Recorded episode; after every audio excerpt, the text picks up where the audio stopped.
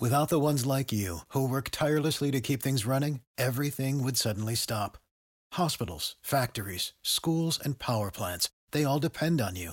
No matter the weather, emergency, or time of day, you're the ones who get it done. At Grainger, we're here for you with professional grade industrial supplies. Count on real time product availability and fast delivery. Call clickgrainger.com or just stop by. Grainger for the ones who get it done. Every team, every topic, everywhere. This is Believe. Hey, everybody, welcome to Sports Biz. Here's truly Fred Wallin, Sports Biz Los Angeles, almost every week uh, across America and certainly here in Southern California. You can email us at any point, sportsfred at AOL.com. We're taping this on uh, Wednesday at 5.03 p.m. And good friend Tom Hoffarth of the uh, Los Angeles Times and the uh, Sports Business Journal, and now I discovered the LA Business Journal. Tom went through a medical procedure earlier today, but he's a trooper and he's doing the show. And how you feeling? Well, I've been better, but I look a little uh, punch drunk. But I, you know, I'm getting, I'm getting, I'm rallying. I'm, I want to rally here because, uh, you know, these things happen to everybody. It's a little skin cancer. You know, living in California, you got to deal with it. And you, you seem to be familiar with it. 20 years ago, um, I had basal cell and uh, went through the Mohs that I think you went through today. And yeah. Uh, I have the world's best dermatologist, uh, but you live like in the South Bay, and I live way out in the Conejo Valley. So I don't think you're going to drive to see uh, uh, one of the best dermatologists. Uh, she's also gorgeous, by the way, Daphne De- Panagiotakis. I happen to be the world's worst patient. You have to understand that. I had it a second time, and she never told me until she had taken it out because she knew Oh. she knew I'd go crazy. So I uh, no joke. And uh, uh, but again, it was basal cell. The, if you, folks, if you're going to get skin cancer, God forbid, of the three, you don't want melanoma, and basal is the best of the three, if such a thing as far as cancer is concerned. But talking about troopers, on Sunday, if you remember correctly, it rained on and off, and I'm turning DirecTV, and uh, not for long. I'm going to switch, but I, was turning the DirecTV channels, and I come to TVG, and I see a race from Los Alamitos in the afternoon, and Oh, yeah. it's pouring rain at that time, and I'm saying to myself, haven't they learned a lesson? 37 horses, I believe, died at Santa Anita. Five or Yep. six died at Del Mar, and Yep. uh, Los Alamitos said they wouldn't race in the rain, but they were racing in the rain. Tom Hoffarth, your thoughts?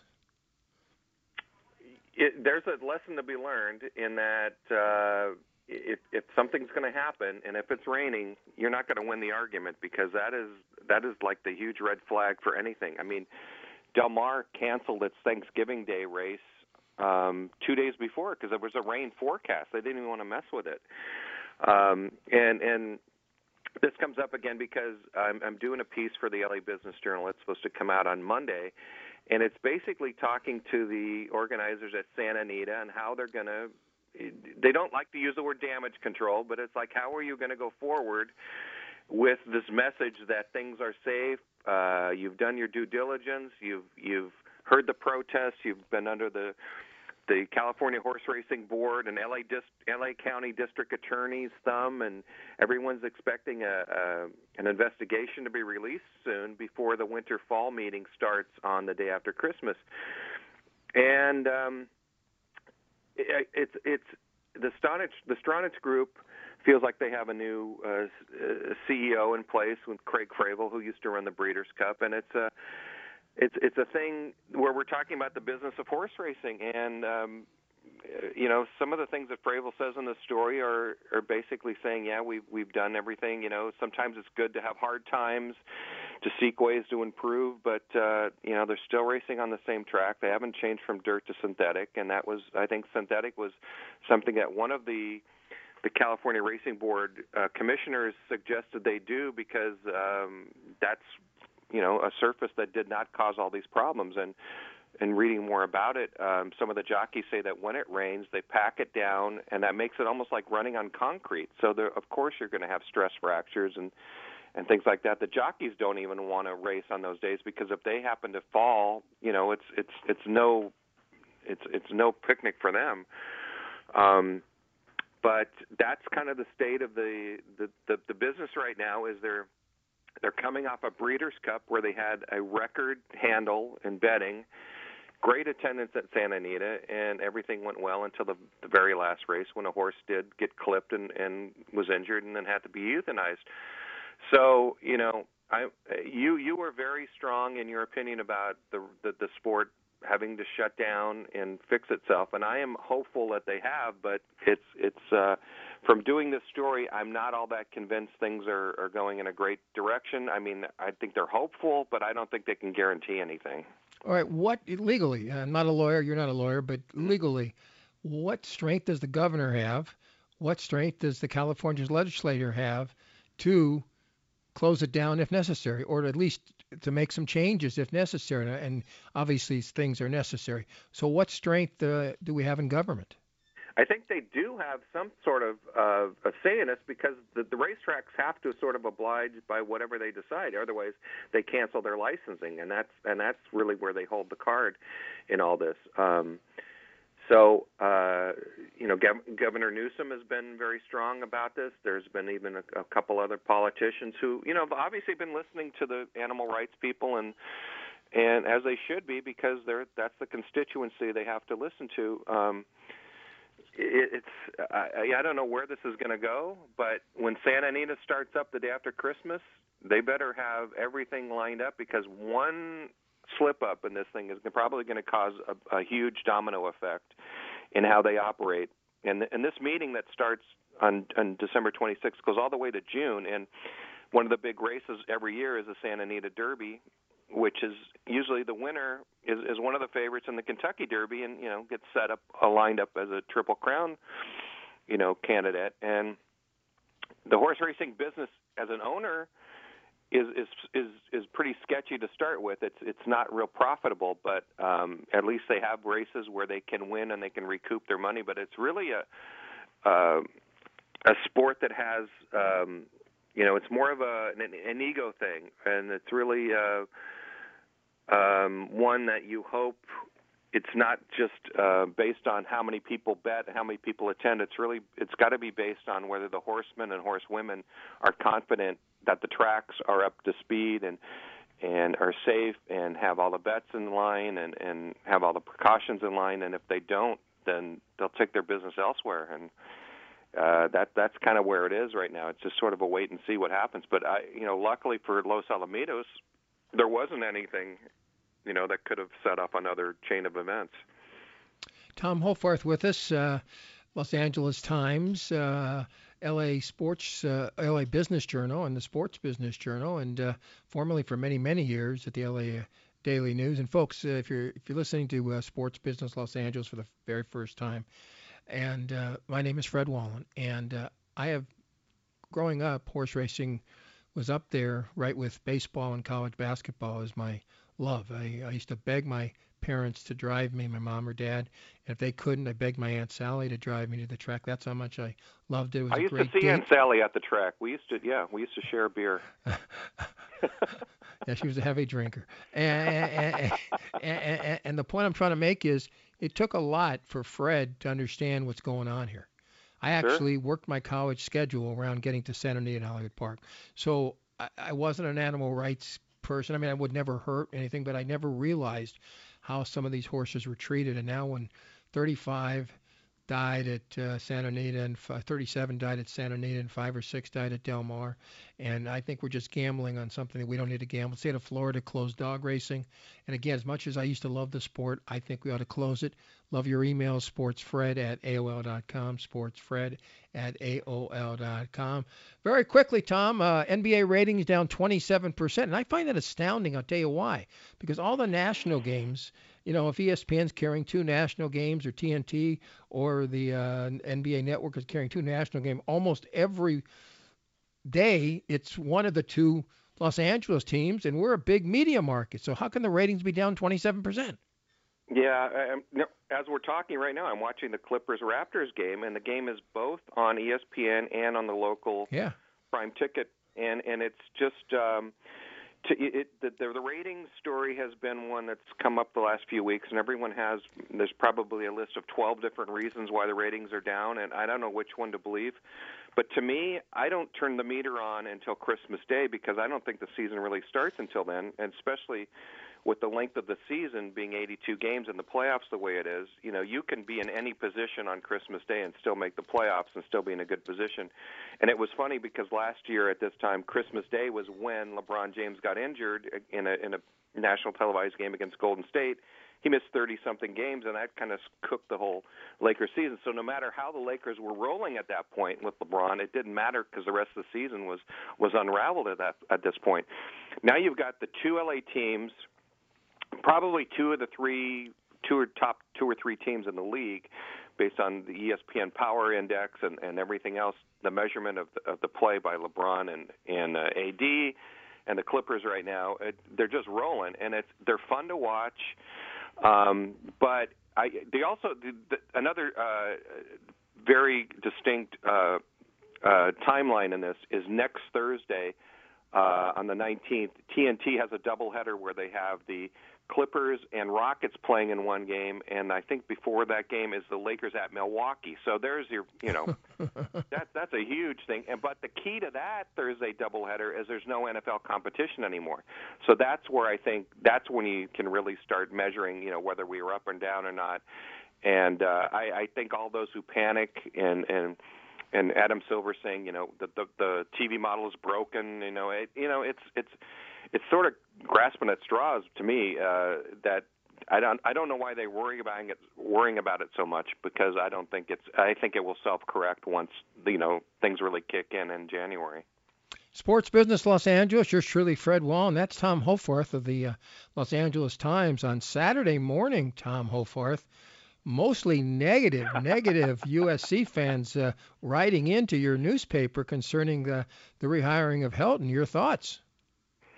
Well, one of the interesting takes I got from watching my favorite show is Pardon the Interruption with uh, Wilbon and, and sure. Kornheiser. And when they came on a day or two after Helton was rehired officially, I thought they nailed it really, really well by saying football, and they were using USC as an example, where football fans really feel entitled to having a winning program, and it's not just a magic thing that you can just snap your finger and hire the coach that's going to win everything. There's a lot involved in a in a team succeeding and then succeeding on a on a on a consistent level, and um, you, not every program is going to have a Nick Saban or, or whoever leading their program. And Notre Dame is, is is prime example of a team that's been in national prominence for years, but you know for the last ten have been you know struggling to really keep that profile up and you and you can't again fire a Clay Helton unless you have somebody lined up who you think is going to do it. And if Urban Meyer was the guy, it didn't seem to happen. If Bob Stoops was the guy, it didn't happen. So the fact that USC finished eight and four, I thought was pretty impressive with their injuries, their youth, overcoming things. They they seem to rally around Helton, and now they're going to the Holiday Bowl, which I, I think is, is is pretty good as far as. Um, a PR tool, a marketing tool for them because you stay close. Fans from LA can go see the game. People in San Diego, there's a hardcore of, of San Diego alums who who will go to the game. It's it's not a high price game to get in. Uh, Iowa, to me, unfortunately, I, I was love to see a Michigan game, but um, you know that's just the way it goes. And it's funny. Uh, I'll tell you a quick story. I went to the Orange Bowl in 2003 when USC played Iowa, and that was a really big deal back then because that was like Pete Carroll's one of his first successful years. Carson Palmer won the Heisman that year. Sure and uh, a lot of USC fans traveled to that game. They were really excited. Like finally, USC's back. We're playing Iowa, which was an, you know, I think it ranked third at the time. USC was ranked fifth, and it was USC just just dominated the game. And Mike Williams had a great game. And one of the things, one of the great things, I'm sitting in the stands, and somebody stands up at some point later in the game and goes.